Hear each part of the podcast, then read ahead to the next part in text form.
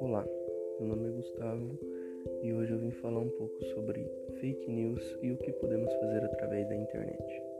Começando, fake news é um termo em inglês que, traduzindo, ficaria notícias falsas. Quase que 100% dessas notícias falsas são compartilhadas via internet, redes sociais, apps, sites e etc. Um exemplo muito bom de como é uma fake news e um dos propósitos dela é agora nas eleições que vão começar em breve.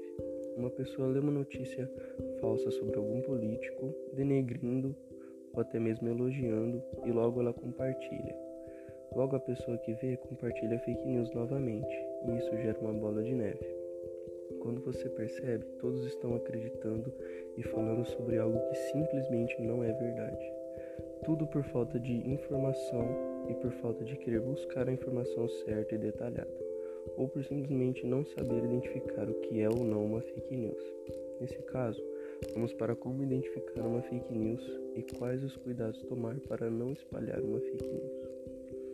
Primeiramente, existem fake news muito sem noção e exageradíssimas. Nesse caso, um pouco de bom senso já vai ajudar a identificar se a notícia é ou não uma fake news.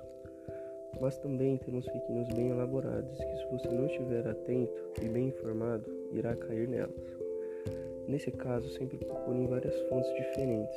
E várias fontes diferentes estiverem com a mesma notícia, dificilmente será uma fake news, a não ser que seja um grupo de pessoas e sites espalhando a mesma notícia. Não acredite na notícia do primeiro link que você recebeu no WhatsApp ou Facebook. Procure por mais informações e mais fontes daquela informação, para assim ter certeza que a notícia não é uma fake news.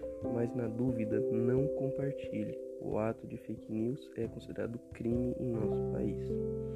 Abre aspas. Os atos relacionados à criação, à divulgação e à disseminação de informações falsas podem ser enquadrados em pelo menos oito artigos do Código Penal e um do Código Eleitoral, com penas que vão desde a aplicação de multas até a prisão e a perda de direitos políticos.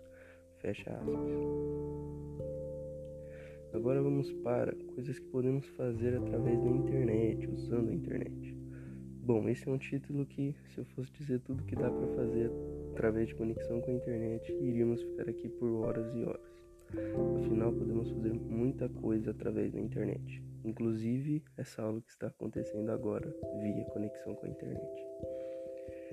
Nesses tempos de pandemia, a quarentena, a internet vem sendo a ferramenta mais usada, tanto por aulas escolares, reuniões de trabalho, entrevistas de emprego, cursos e muito mais.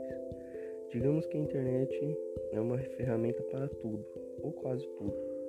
Com a internet, você pode ligar para um parente distante a qualquer momento, apenas precisando da conexão da internet e ele também estando conectado. Você pode jogar jogos online junto com várias pessoas, e isso só é possível pela conexão com a internet. A internet é uma fonte praticamente infinita de informações. É só você saber procurar, buscar e pesquisar, que vai muito provavelmente ter a informação nela. Obrigado por ouvirem até aqui.